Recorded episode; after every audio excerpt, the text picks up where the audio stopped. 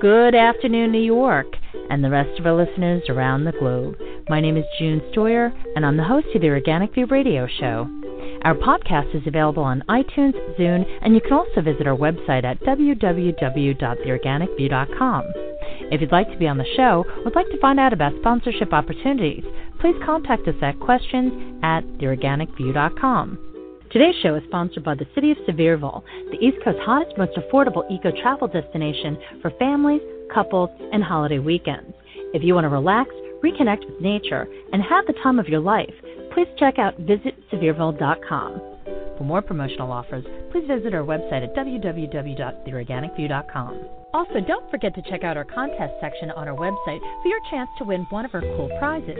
For more information, please visit www.theorganicview.com forward slash contest. For those of you that are feeling frustrated and feel that one person really can't do much of anything, this is a really important interview. Percy Schmeiser is known for his lawsuit against Monsanto. He's the Canadian canola farmer from Saskatchewan, Canada, who was the first farmer to win a lawsuit against Monsanto. The interview is a little long, but there's a lot of information in it. So, without further ado, here's the interview. Today I'm going to be talking to Mr. Percy Schmeiser. Percy is a canola farmer from Saskatchewan, Canada. He was the first farmer to win a lawsuit against Monsanto. This landmark case, which went before the Federal Court of Canada, has attracted international attention because it could help determine how much control a handful of powerful biotech companies can exert over farmers. Mr. Schmeiser believes this precedent setting agreement ensures that farmers will be entitled to reimbursement when their fields become contaminated with unwanted Roundup Ready canola or any other unwanted GMO plants. So I'd like to welcome Mr. Schmeiser to the Organic View. Good afternoon, Mr. Schmeiser, and welcome to the show. Good afternoon. It's a pleasure to be on your show. Thank you, and thank you for coming, uh, for making the time to be on the show. Uh, you are lecturing all over the world, and uh, something that has been so unfortunate has really just opened the eyes of so many people because of your determination, your sacrifices, and all of your hard work and effort. So, personally, I just want to thank you for all that you do. Well, thank you very much. Mr. Schmeiser, I'd like you to begin by talking about your background, how you got into farming. Okay, briefly, uh, my father was a businessman, a farm equipment dealership, but also a farmer. 1946, um, my, I took the farm over from my father, and at that time I had always heard a lot about canola. Very little grown back at that time, and uh, because of the quality of it, and so I started growing canola in 1946 in 1952 when my wife and I were married. She came from a farm background in plant breeding and in uh, seed research and developing new varieties of seed. And so immediately we started to raise uh, canola way back, as I said, in 1946. And we were growing it every year uh, until Monsanto laid the lawsuit against us in uh, 1998. And we had developed new varieties of canola uh, suitable for our land, or uh, for our, our climate conditions, soil conditions, and and most of all disease control. And I guess that's one of the reasons Monsanto wanted to get their hands on our canola for what we had developed after 50 years of research. Wow, you've been doing this a very long time. Mr. Schmeiser, would you say that you're in favor of agriculture, and do you also support new technology to help improve agriculture? Well, I think the fact that I've been involved with the research and development, I'm really, really in favor in, in research and new technologies. But these technologies have to be always looked at in, in the view of maintaining farmers' rights, uh, that you don't lose your biodiversity, and that farmers always have their right to use their seed from year to year. Yes, I'm very much indefinitely in favor of new technologies.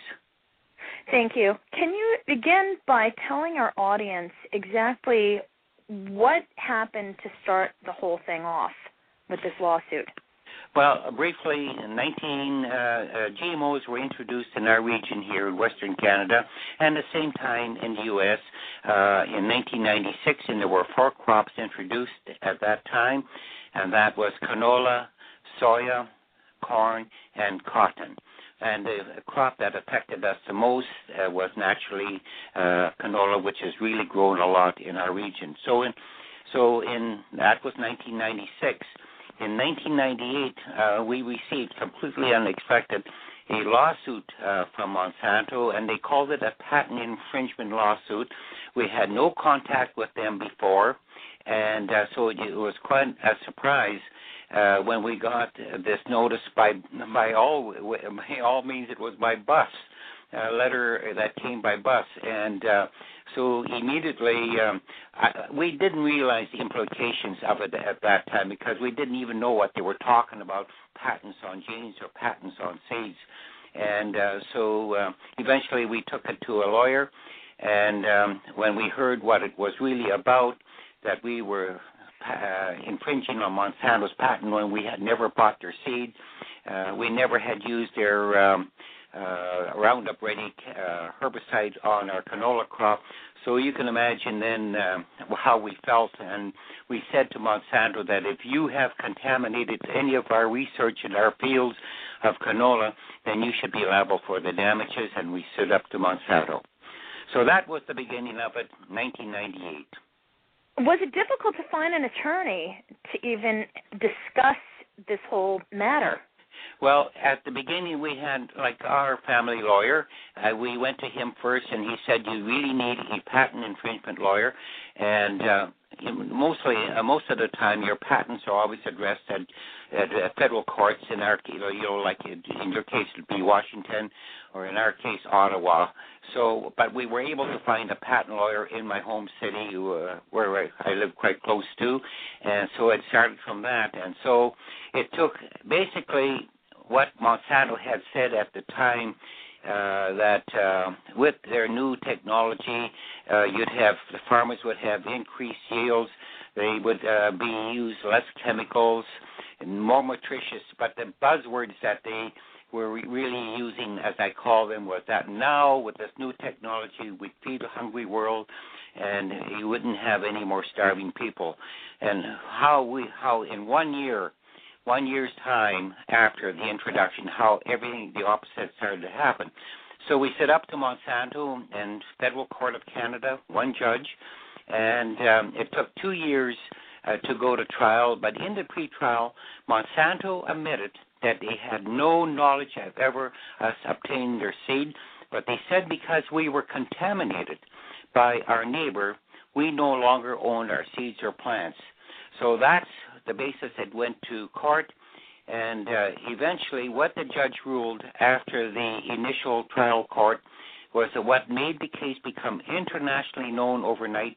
And I'll just give you quickly some of the main points. He ruled it does not matter how a farmer or a gardener is contaminated. And he went on to state how that could happen cross pollination, with pollen flown in the wind or by bees, direct seed movement, seeds blown in the wind, transportation by farmers, uh, processing, and so on. And he said if that happens to any farmer, that farmer no longer owns the seeds or plants. They become the ownership of a corporation, in this case, Monsanto. So it doesn't matter if you're an organic farmer, conventional farmer. Uh, if you're contaminated, you don't own your seeds or plants because Monsanto has a patent on one gene that's in that seed that probably has 33,000 genes in it. So then he ruled that all our research and development, all our seeds and plants become the ownership of Monsanto, and we have to deliver up to Monsanto uh, whatever seeds or plants we have. Well, after four years and that it went to the court, we had no seeds or plants left, but uh, because they were all had sold on the commercial market, and so we had stopped uh, developing them. And then he also ruled the level of contamination does not matter. If a farmer is contaminated even only 1% on his total field, he no longer owns the seeds or plants. They become the ownership of Monsanto. So that just devastated us because when he ruled we're no longer allowed to use our seeds or plants again. So then we appealed it to the Federal Court of Appeals, three judges this time. And although they did not all agree with the trial judge's decision, they still uh, maintain, uh, they just they still upheld the trial judge's decision. So we were after you know five years of legal battle, hundreds of thousands of dollars uh, in expense. We decided to uh, fight it as far as we could, and that last avenue was the Supreme Court of Canada. And it was a great day for us when the Supreme Court ruled in our favor to hear the case. So now it would go to the Supreme Court of Canada. Uh, but at the Supreme Court of Canada, we were able to bring other items besides patent infringement, infringement. And one of those was that we said that no one, no corporation, no individual should have the right to put a patent on the future of life and control the future of life by putting patents on a gene. So that was one other item that we could bring forward to the Supreme Court. Now, I should mention Monsanto never talks about they had laid two other lawsuits in the course of the initial patent infringement lawsuit. And one of them was about three or four years into the case when they laid another lawsuit of one million dollars against my wife and myself because they said we were arrogant, we were stubborn, we wouldn't do what Monsanto wanted, and it was costing Monsanto money to fight us. So they wanted one million dollars up to that point in time. So we had that lawsuit to fight. Uh, fight. And Mr. Schmeiser, next... what, what did it cost you as far as uh, all the all the legal expenses on your end? How much were how much had it totaled at that point? Well, at that point, um, uh, probably it was around three hundred thousand dollars. Uh, my costs, so to uh, with the with my legal disbursement costs, court costs, and so on. And then, if that wasn't all bad enough, then the next lawsuit was that then when they found out, when Monsanto found out how we were financing our legal battle by putting mortgages on our farmland, then they t- uh, issued a lien, a caveat. They tried to seize all our farmland. They tried to seize even our home and all our farm equipment. So by the time it went to Supreme Court, we had three lawsuits, uh, two lawsuits besides the patent infringement lawsuit. And what the, and so what the Supreme Court ruled eventually is that we did not have to pay Monsanto any money, and that was a major, major uh, victory for us. And on the issues of whether you can have a patent on a plant or a seed, uh, or uh, a patent on a gene, I should say, that has to go back to the Parliament of Canada, which is someday it will have to be addressed, and also whether you can have a patent on higher life forms like a gene. So uh, these are some of the things that still are uh, have to be looked at now. So we didn't have to pay Monsanto any money, but what was not fair when the Supreme Court ruled is that we would have to pay our own legal bill. Monsanto has to pay their own legal bill. Now, remember, Monsanto laid the lawsuit against us on the patent infringement, and they lost. They should have had to pay my court costs too, which was a half a million dollars. So eventually, that's the way it ended up, and Monsanto lost their their case against me that we had infringed on their patent. Wow, that's that's an awful lot of money. Now, when they put the second lawsuit, when they filed the second lawsuit, couldn't that have been considered a frivolous lawsuit? I mean, you're raking up legal expenses, so why should be any different for them? Well, I guess what they felt, they were so sure they were going to win, because remember we lost at the trial judge, the first court, then we lost at the uh, the federal court of appeal with three judges, and I guess they felt they were so sure that they would win, even at the Supreme Court, that uh, that that's why they started doing that already, because the Supreme Court would rule um, in the Monsanto's favor, which did not happen, and they would have everything in place. In fact, we were told by our lawyer that if we would have lost, Monsanto would have had a padlock on our door on our private home within an hour. Wow. So that shows you how vicious and what they are doing to hundreds and hundreds of farmers across North America, both Canada and the United States, who lost their farms, lost their homes, lost their all their farm equipment, hundreds of them. Getting back to the actual contamination issue, you said that the contamination came from your neighbor's land, correct? Right. Yeah. That's what it was. Uh, because see, what happened was it wasn't until the court until it went to court that Monsanto had to release to the court who they had sold a Roundup Ready canola to, and here one of the third original farmers in our total region happened to be my neighbor. He was never told what could happen, how he could contaminate his neighbor, how he could destroy an organic farmer. He was just told all about this wonderful new technology that would feed a hungry world. So, uh, and and so that's where the contamination came from. But again, remember, judge ruled it doesn't matter. We had spent a lot of money to get scientists in from the University of Manitoba and to check to try and find where the contamination came from, and eventually we did, and what the rate of contamination was. And the judge ruled it doesn't matter what the level of contamination is or where it comes from. If you're contaminated, you no longer own, under patent law, you no longer own your seeds or plants. That is amazing. Uh, that's what made the case become internationally known overnight, uh, because it, you have to remember it was the first case in the world in regards to patent infringement. Do you think that had your neighbor known what the consequences could have been, that if he could have gone back in time, he would have proceeded with the purchase of the seeds? Uh, no, I, I, uh, I'm sure because a lot of farmers, when they've heard what happens uh, after my case became known, they would refuse to buy any seed from a corporation or any seed that would take the rights of farmers away or destroy um, uh, the the, uh, the the ability of another farmer to to operate and make a living from a farm. I often have said it does not matter uh, if how good or how bad a new technology is, but a new technology should never ever be released until until you know for sure that you do not take or destroy another farmer's rights. It's a moral and ethical issue that no one should have that right to destroy somebody else's ability to make a living. And just so that people that are not familiar with the farming community, is it a tight knit community? It is. It was a very tight uh, to, uh, to, uh, knit community, and I should mention this. The I said I was involved with farming, and uh, and uh, and uh, for many many years. But also besides being a farmer, uh, I was also a member of the provincial parliament. I was in the Department of Agriculture was my portfolio, and so I had many many people, as you can imagine, in my campaign, in my political life, and being mayor for twenty some and councillor also of uh, my area for many years. That I had a lot of support from people in our region, and they knew that I always had stood up for farmers, for farmers' rights, and especially farmers should always have the right to use and develop their own seed if they so desire from year to year.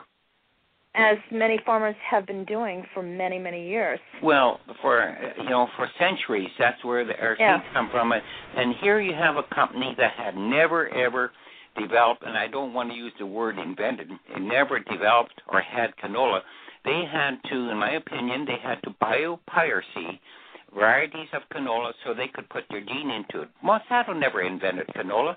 Where did they get it from?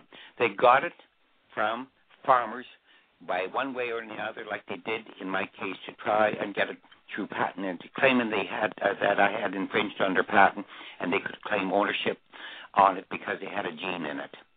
And do you think that because of the fact that your neighbor did have an agreement with them to purchase their product, that perhaps this was all part of the main plan, knowing that inevitably your land would be contaminated, that it's pretty much an easy victory for them. Right, and and to really back that up, and what followed in, in following years after that, the head of one of the Canadian seed uh, growers association, uh, seed uh, seed uh, growers made a very startling statement. He said there's so much opposition now to the further introduction of any more new GMOs, and he said that the way we get out new GMOs is to contaminate, and then farmers no longer have a choice.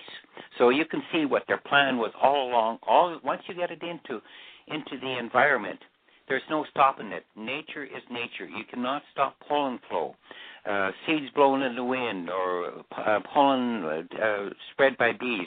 So they knew, these companies knew back, according to the documents, back in the 80s already when they were developing GMOs, that it would spread. And yet, uh, you know, regulatory approval was given for that introduction. When uh, the people in power knew that eventually it would become all GMOs. There is no such thing as coexistence. Once you introduce it, it all becomes GMOs in a short time. Is there any way to get rid of it once you've planted it? Well, I've asked that question from scientists all over the world, and at the present time, they say they do not know yet at this time if it ever, ever can be brought back, especially canola, because it can spread so easily, and and and uh, you have a lot of volunteers the following year. So you know, you really have four things that arise now with the GMOs. First of all, you have the control of the world seed supply by corporations uh, like Monsanto now is the world's largest seed company in the world. Why have they gone primarily from a chemical company to a seed company is because they knew if they can control the world's seed supply, they can control how farmers have to buy their chemicals, what chemicals they use. Um, they have to buy the seed each year. They cannot use their own seed. So, so now you have the control of the world's seed supply.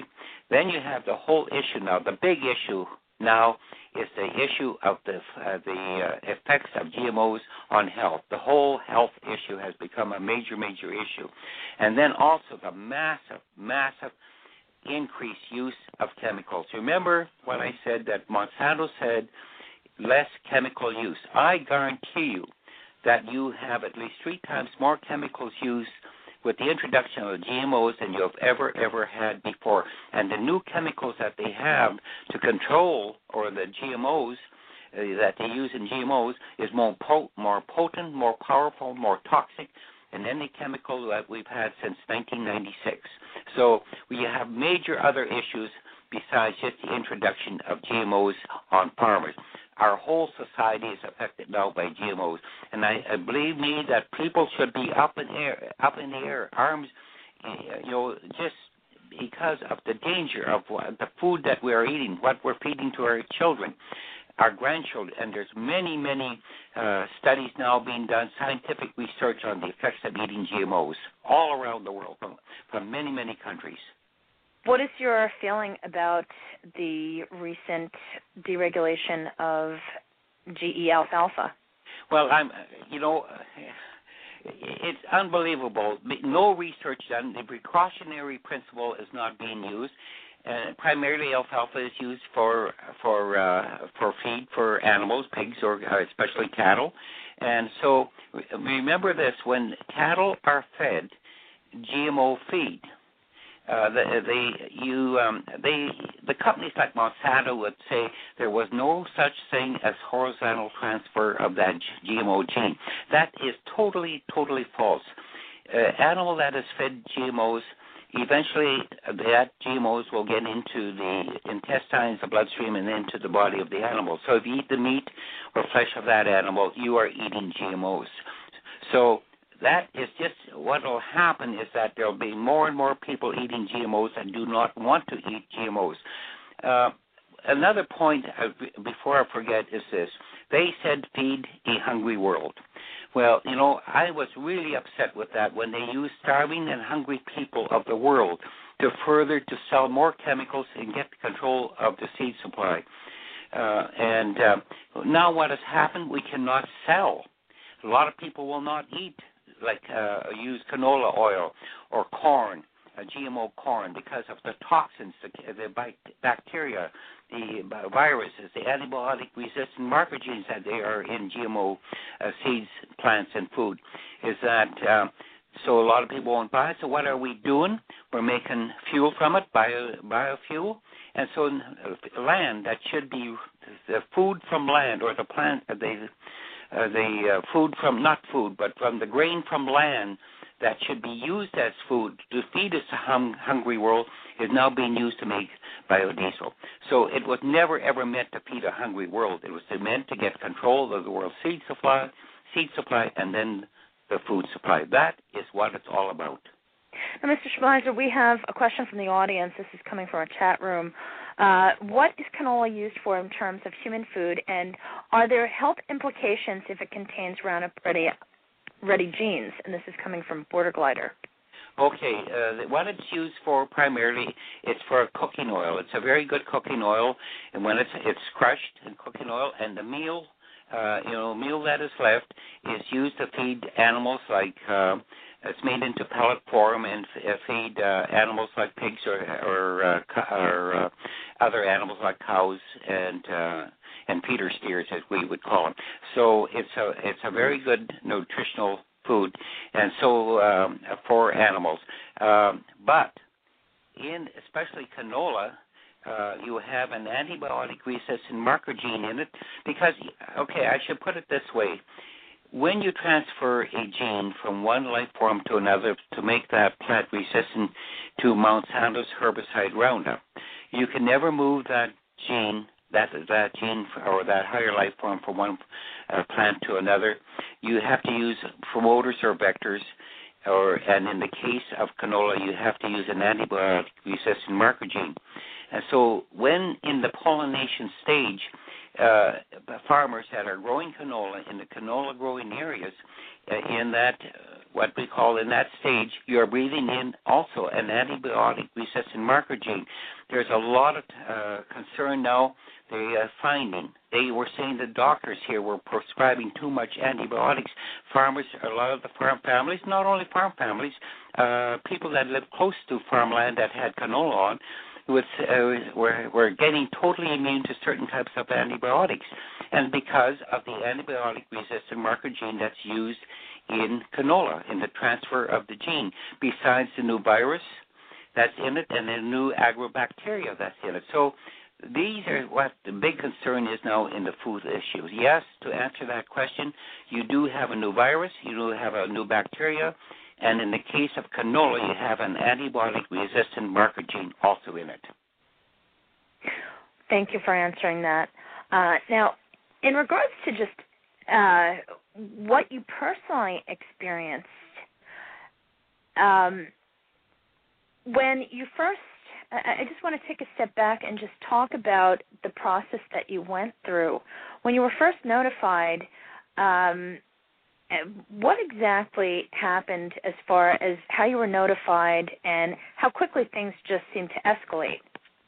Well, uh, uh, like uh, it, we were notified in 1998, two years after the introduction, and it was by uh, a letter or a, a um, uh, notice from Monsanto's lawyers from Toronto at that time uh, that uh, they were laying a lawsuit, and they called it, as I mentioned, a patent infringement uh, lawsuit. And so that's the way it started. And then immediately um, it, it became known throughout our country here that Monsanto had laid a, a lawsuit because they had said I had uh, uh, stolen their seed or illegally obtained. They used the word illegally obtaining their seed without a, license from them, and that was growing it. And uh, and uh, so that's it really escalated uh, really fast after that because farmers then became started becoming aware of what's going on or what's going on that we can't use our own seed and so on. So it became an issue quite quickly. And how many letters did you receive from them? And do you have any copies of some of these letters that were sent to you? I have all my copies uh, uh, of uh, letters that they have sent uh, to me right from the beginning. You can imagine, uh, you know, with all the documents that were required. But I also, I should mention to you that I do have hundreds and hundreds of other letters that farmers had sent to me and and uh, and parts of their contract, not parts, the whole, their contracts, and not only that, but what uh, farmers have given me that has, to me, I think it's absolutely disgusting, is what we call the farmers call extortion letters. And believe me, if if uh, Monsanto feels that a certain farmer has bad mouth or said something about Monsanto, I'll guarantee you, you're going to get a letter from Monsanto. And in that letter, and and uh, I'll just give an example of uh, many, uh, and they're pretty well worded the same. Monsanto will say to a farmer in the letter, uh, "We have reason to believe that you might be growing Monsanto's GMOs, uh, whether it's uh, corn or whether it's canola, without a license for." from us. We estimate that you might have, or you have 250, 300 acres, 500 acres of canola, and in, and in lieu of us not taking you to court, send us a hundred thousand dollars, fifty thousand dollars in such a period of time, and we may or may not take you to court. Now, can you imagine the new fear culture that is being established by Monsanto's tactics like that to send what we call these extortion letters to farmers? And you know, a lot of cases, farmers didn't even have that much land, or they didn't even have that much in crop, or maybe just a bit of it. So, but it was a matter a matter of putting a fear. So that we no longer uh, worded as agriculture. It's a new fear culture that these corporations, especially Monsanto, have been able to establish with the patent, with their with their rights through a patent on a gene. So, and another thing that's really disgusting, and uh, and Monsanto had it in their own brochures, and in the United States they even advertised it on the radio, but in farm papers here and in brochures from Monsanto where they say uh, on the on in the brochure that if you think your neighbor is growing Monsanto's GMOs without a license from us, report us to uh, Monsanto, and you will be rewarded with a gift. So you can imagine, you know, if one farmer happened to do that to another farmer for whatever reason. But these are the tactics. People don't know what's really going on with the introduction of GMOs and how, as I said before, it not only affects farmers, it affects now all of our society. These are the tactics. To me, it's they, in my opinion, they're the most ruthless and, and a, com- a country on the face of a company on the face of the earth now. Neighbor against neighbor. That's uh, really well, building communities now, isn't it? Oh well, what has happened? What has happened? One of the farmers that uh, uh, showed me and told me they had been at his homes he said, what happens is that he immediately thought, well, which neighbor done this to me? Was it the neighbor down the road or on this side of me? And so now you have a suspicion. You have a breakdown of our real social fabric. Farmers scared to talk to one another. Farmers scared to on Coffee Row to talk about their farming operations. To me, as a former politician, I think this is one of the worst things that could happen with the introduction of GMOs, the breakdown of our world social fabric. And and believe me, um, it, it's devastating to our communities when you have that happen. When farmers are scared to talk to one another. In my case, farmers. Uh, uh, representatives from Monsanto would go out to my neighbors and said, if you support Percy and Louise Schmeiser, we're going to come after you, and you won't even have a farm left. So you can see how they threaten people to not speak or say anything. So when sometimes when my wife would talk to another lady or one of her friends or uh, one of my neighbors would talk to me, they'd be looking each way to see who was ta- uh, if anybody was watching. That's how serious it got. Besides the other threats that we received. Unbelievable. Sounds like that it's uh, really adding to the health of the community. Well, and I'm being completely facetious. That's correct. It it breaks down, as I said, our real social fabric. And I often think, you know, in our in my own family, my grandparents came from Europe uh, in the early late 1800s, first to the U.S. and then to Canada and they had my parent, my grandparents, my parents had to work together with our neighbors to build our country, our schools, our hospitals, our roads, our churches. Now we have a breakdown of a real social fabric, and that is exactly what Monsanto wants: is to break down, divide, and conquer. We have a call, and is this Barbara? Are you on the line? Yes, I am. Hi, good afternoon, Barbara, and welcome to your Organic View. You had a question for Percy. Uh, yes, I do. Um, first off, Percy, I really admire um, the fact that you went through all this and didn't quit. Uh, there's a couple of things I wanted to ask. Um, what do you think? As I'm trying to do some sort of a campaign to alert farmers of the dangers of signing this contract with Monsanto, what do you think is the most effective way to do that? Well, the most effective way is, first of all, you have to hurt the company their uh, by the pocketbook is to stop buying their products, and that's the, the quickest way of doing it. There is a many, many other varieties of uh, GMOs that are out there now.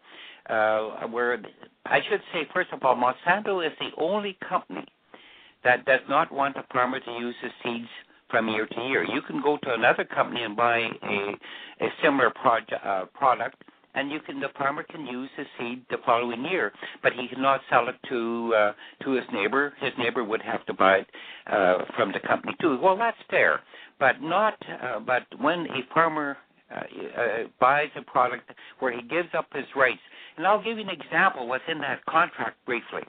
And a lot of farmers never ever read the contract. So my first advice is read that contract before you ever sign it because once you sign it or once you start growing it, you'll never hardly be able to get out of it because they'll come after you because they have a record on you. And some of the things that contract says this. Number one, you're not allowed to use your seed the following year. Number two, you basically have to buy the chemicals from Monsanto. Number three, you have to pay a license fee to Monsanto each year. In our case, right here, it's $15 an acre each year on the acres that you own. Number four, if you have some tr- or um, you must permit Monsanto's, and this is the one I hate the most.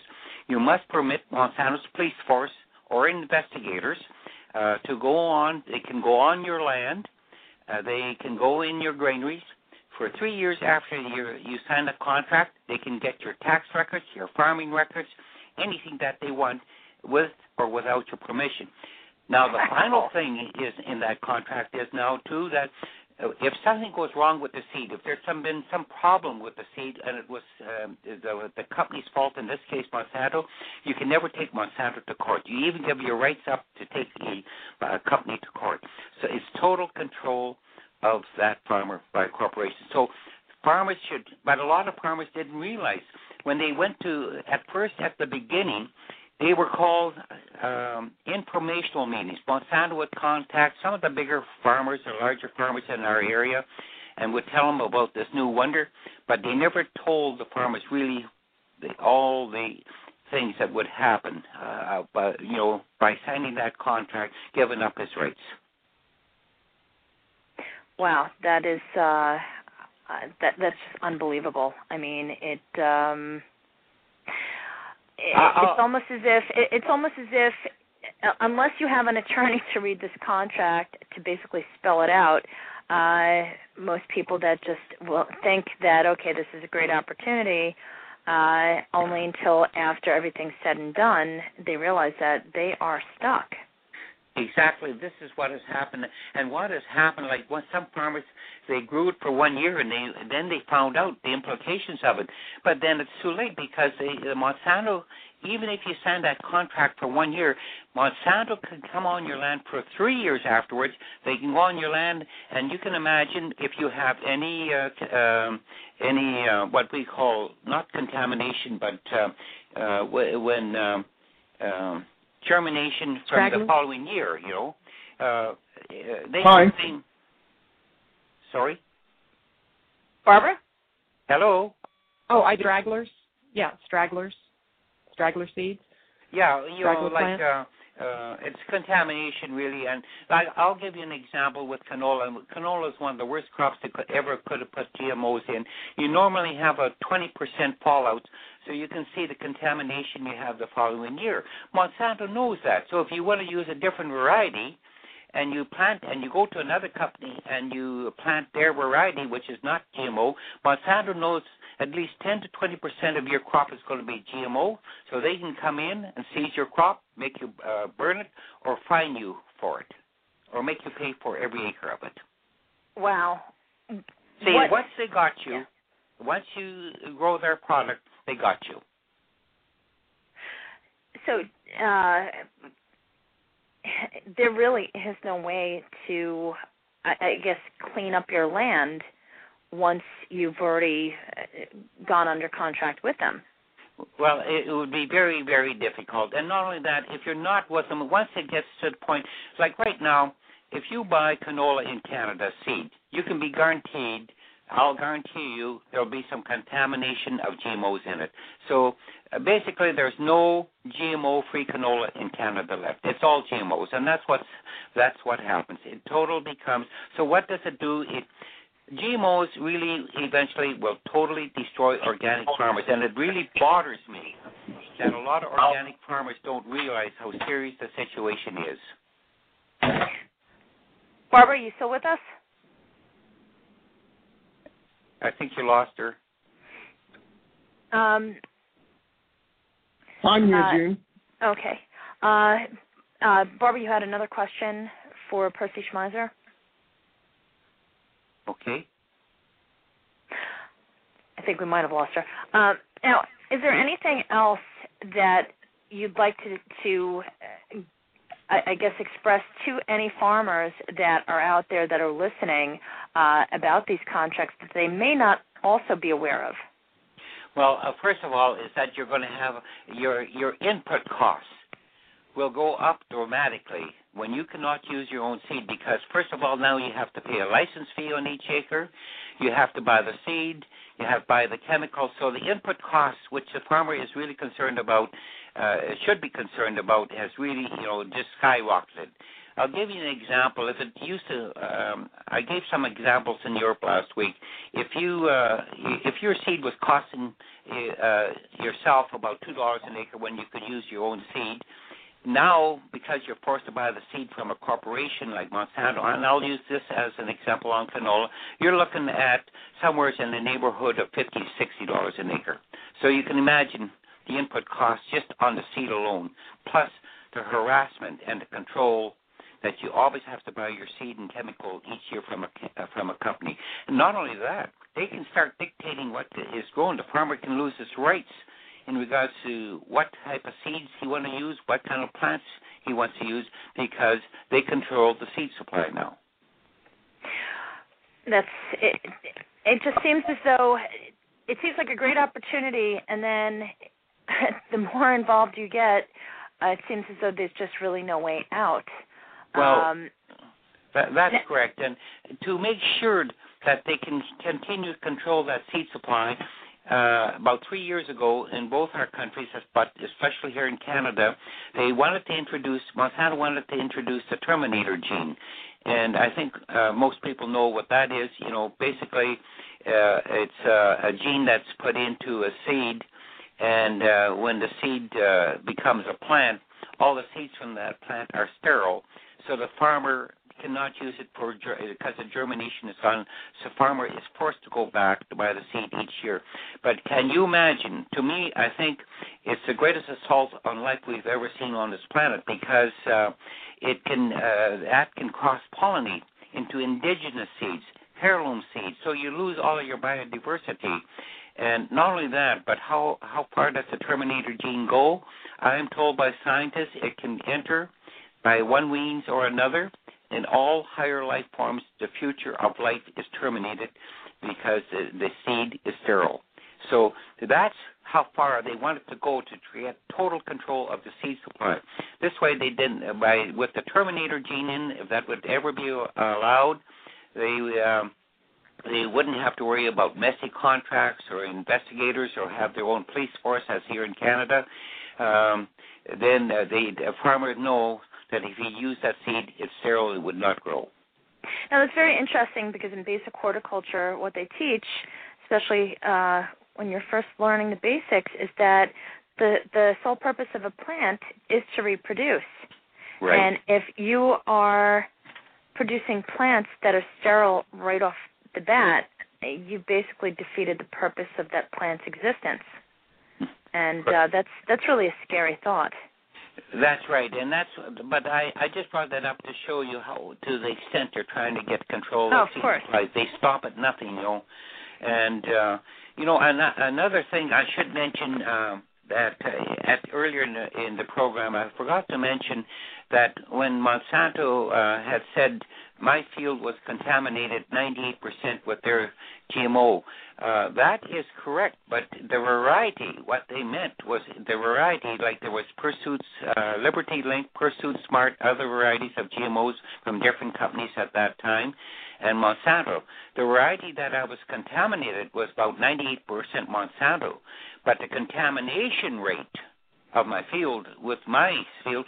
In some fields, it was only one percent or two percent. One was eight percent. Two fields had no uh, contamination at all. But the judge ruled the rate of contamination does not uh, matter. And to see what Monsanto wants to make people believe, uh, I call them a spin doctor, is to believe that my total field was contaminated by total crop, but it was the variety that I was contaminated by was Monsanto's. Hello. Yes. Hi, Graham. Good afternoon. Graham, do you have Okay. a question for Percy Schmeiser? Sure, Percy. I, am calling from Scotland. I just wanted to say how much I deeply admire your bravery and your wife's bravery because I think the horror you must have lived through would have broken most ordinary human beings. Um, well, so that, that's just, I just think that's the way, the truth. Well, it, it was not easy. Uh, I often have said to people uh, that if you're involved with a company, to us it was like seven years of of uh, living hell. You can imagine when they would come into our driveway and watch what my uh, sit in our driveway and watch what my wife would be doing all day. And they would go out where our farm was, and they would vehicles. They would sit uh, on the road and watch what we were. If my neighbor was helping me, or we were working with field with our own men, uh, what what we were doing all day. And uh, so you can imagine the intimidation and harassment. You know, they tried to break us down financially, they tried to break us down mentally, but I think the more that they tried to destroy us, the more that we we fought back.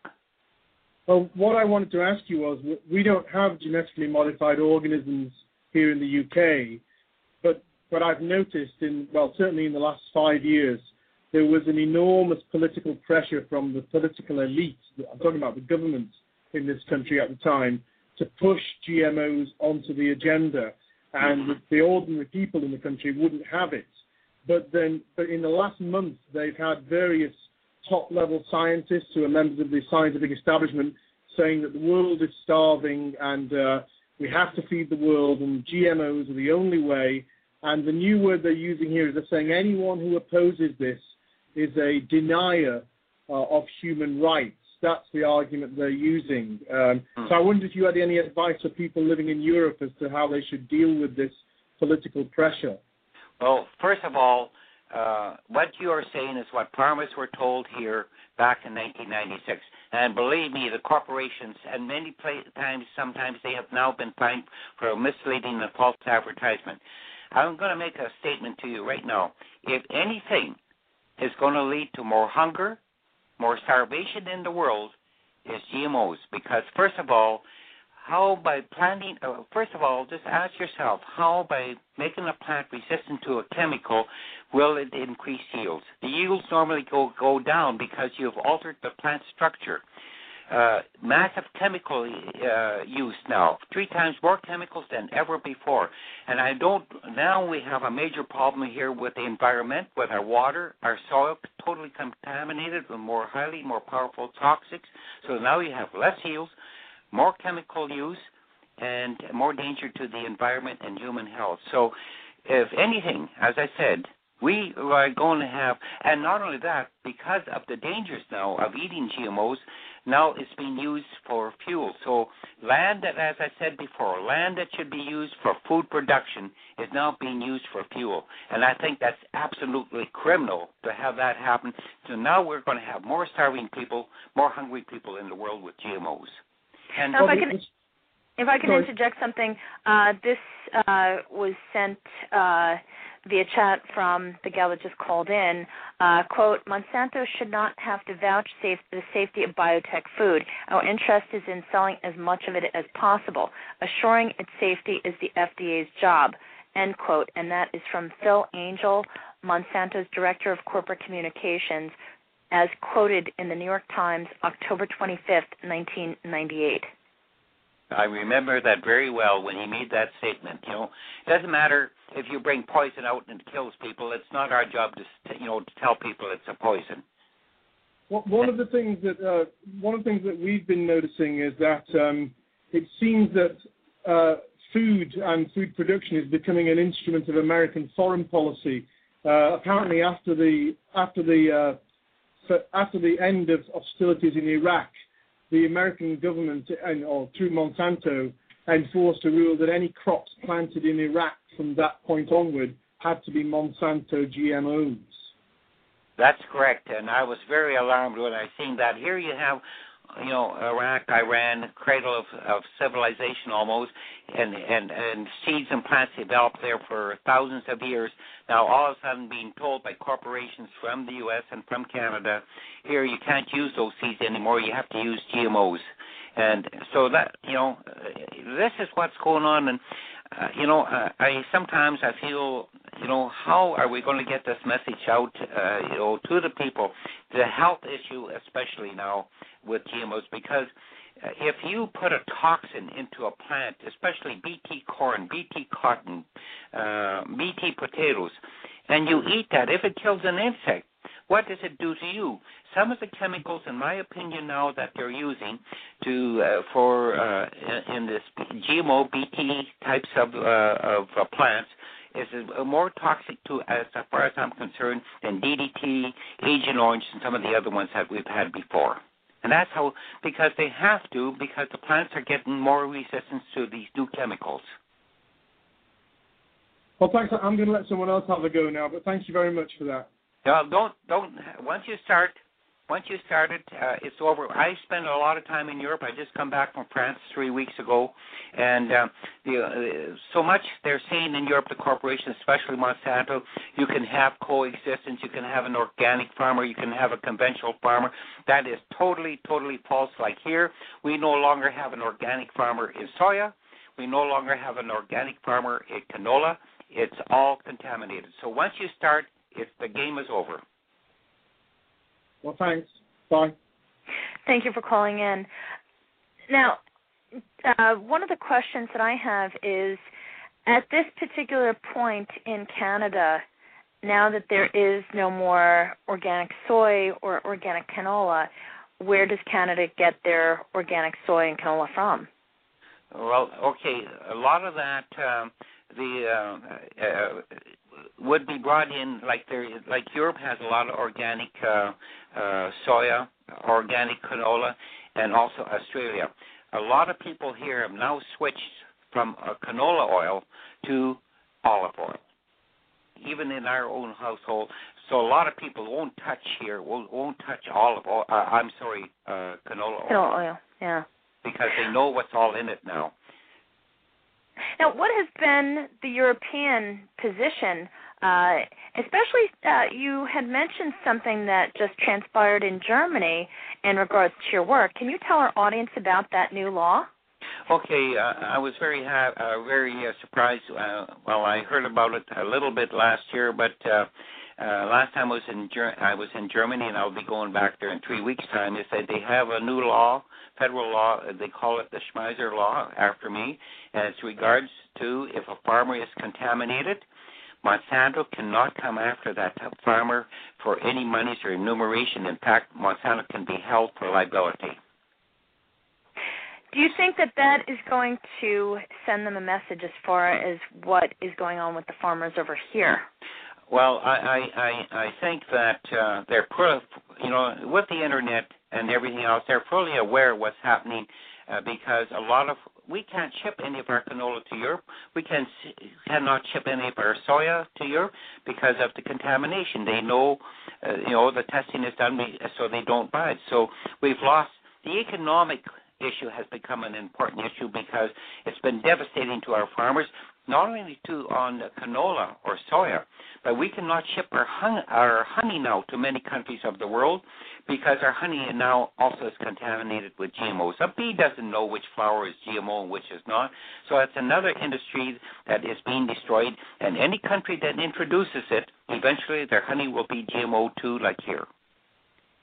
How many farmers would you say have been impacted as a result of everything that's been going on with Monsanto? Well, Monsanto at one time was bragging that there was 30,000 farmers uh, in uh, Canada that was using GMOs, and uh, so. But now, uh, if you want, if you want to, as a farmer, want to grow canola here, you know that when you buy the canola seed and you have no other choice, that it's going to have some GMOs in it. Some type of GMOs will be in it. So you no longer have a choice. Choice has gone. Thank you. And Barbara, our caller from before, is now back on the line. Barbara, do you have a question for Mr. Smi- Mr. Schmeiser? Yes, I got kicked off. Who knows whether it was Skype or Blog Talk? But um, yes, I do have. there's something else that's in that new contract because I pulled up the um, TUG agreement, technology use agreement, uh, the new one, 2010, and it, in it it specifically says that um, when you buy Monsanto seed, you are not allowed to sprout the seed. Do you have any idea why that is? Well, um, uh, well, okay. First of all, you you know the, the main point of that is that you're not allowed to use it again, huh? You know that you uh, you or you cannot sell it. No, but you know we're talking. You, uh, I should just mention a point that I uh, almost forgot, and that you just brought up. First of all, it really does not matter anymore with the contracts. If you um, if you buy Monsanto seed, uh, on the bag of the seed, it now states by opening this bag of seed, you agree to all terms and conditions of Monsanto's patent number, so and so.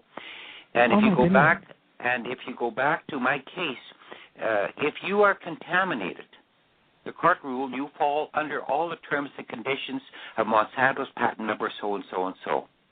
So even if you signed a con- you, you signed a contract or not, you're still covered. You still get caught with Monsanto's patent. Just, so just by opening opening the bag. the bag. you have that in unison. so, like I mentioned, uh, they've done everything, whether it's uh, through contamination to get control of that seed supply. But now, and then they wanted to bring in the terminator gene, that, which was not allowed, thank God, by our government, and uh, to get get that that control of that seed, one way or the other. Now, the question from uh, one of our audience members uh, uh, does he think there's collusion between the government and Monsanto? Shouldn't the government be defending farmers against Monsanto? And it's coming from Borgletter.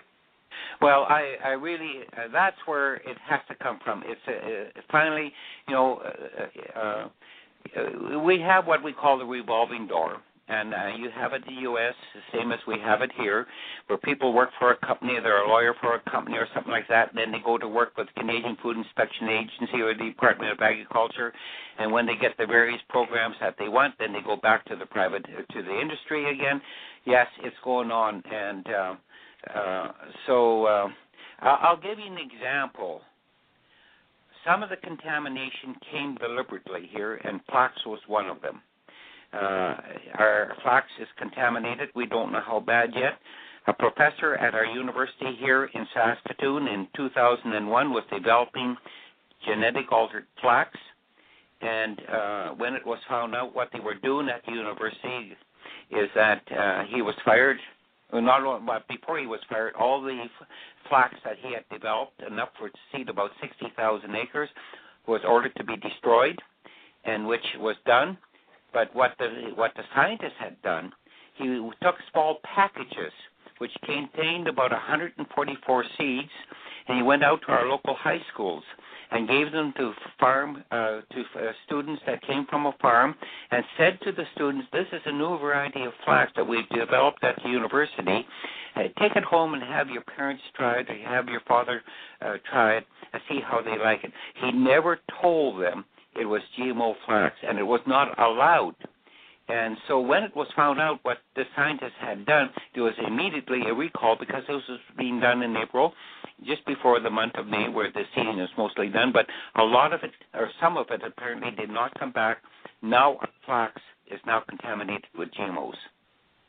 And whatever happened to that particular scientist?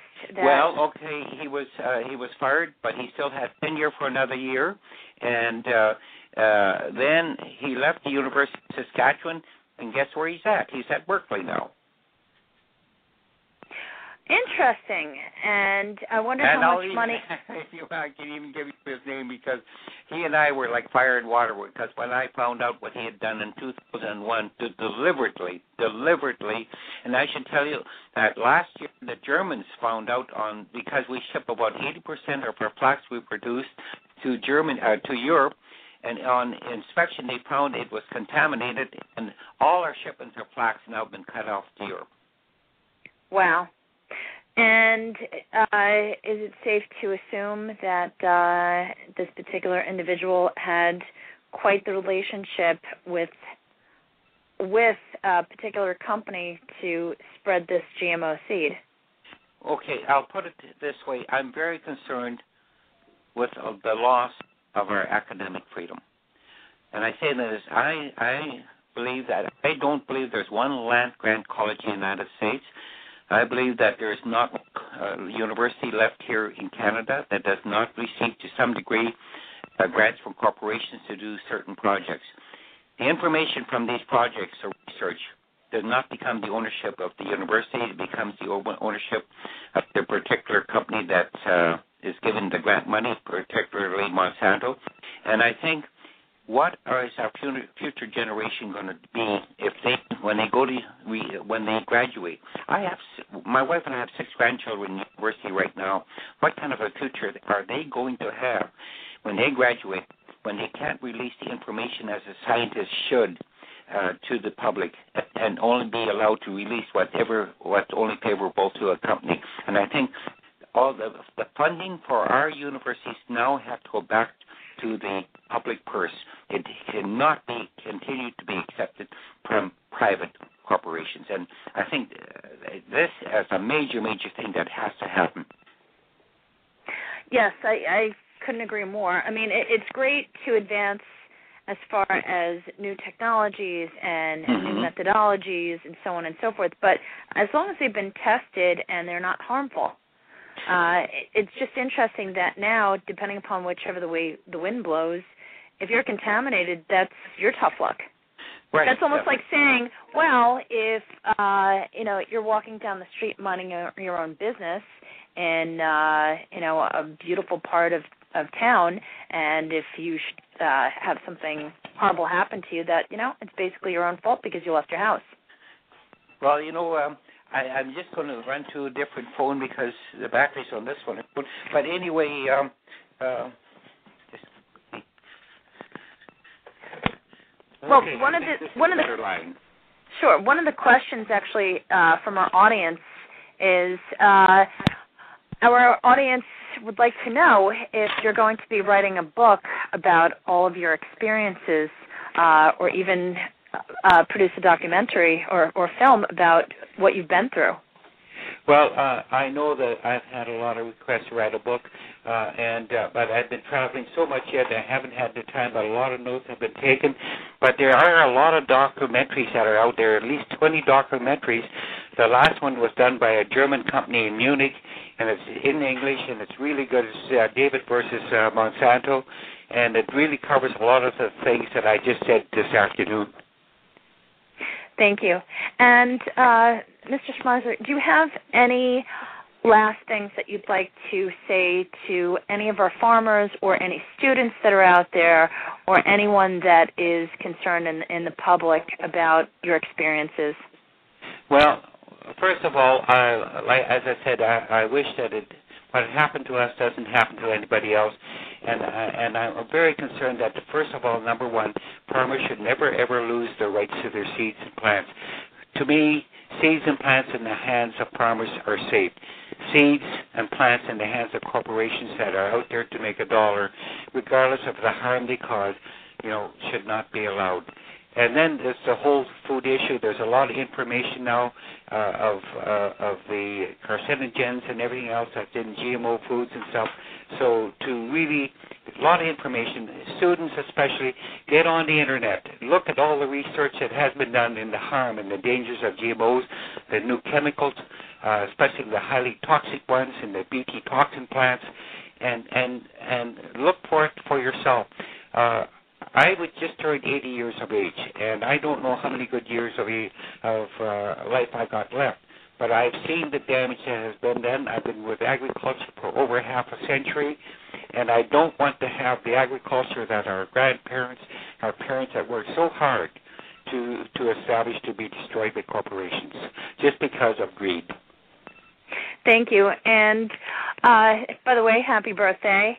And Thank you. Uh, you know, we have another question from the audience, and this is coming from Stephanie. She'd like to know uh, Is there any hope of getting this to stop with the collaboration with the government and these chemical companies? Well, it has to come through legislation. It has to come uh, to, uh, you know, um, um, pressure on our representatives, our members of government, because that's where the laws are made and and that uh, that no more. First of all, no more new GMOs are allowed to be introduced, and awareness brought to our government members and information given to our government members. These are the people that make the laws, and um, and and and to protect us from any further introduction of GMOs. Deregulations has is causing us a lot of trouble in the in the seed industry and and especially the food industry. Thank you. And we have a question from also from this is coming from Twitter. Uh, this is from Conrad, and he he wrote in. I thought Monsanto was a friend of the farmer. Well, a lot of farmers at the, at the beginning here said Monsanto wouldn't do that to us. We're their customers.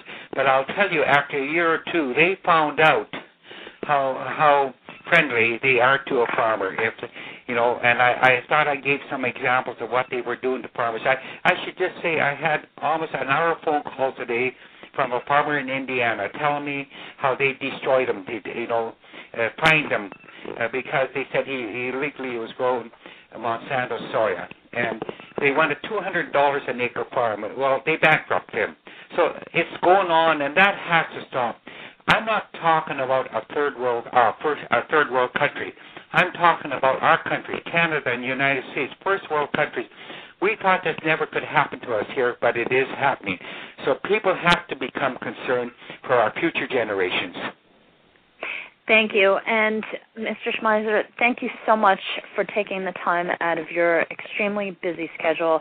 I know that you do a lot of traveling about your experiences all over the world. Well, thank you very much. And uh, like my purpose, what often I've said, is to bring awareness to the people, and then they can make their own decisions. Exactly. Thank you for tuning in. This has been June Stoyer with the Organic View Radio Show.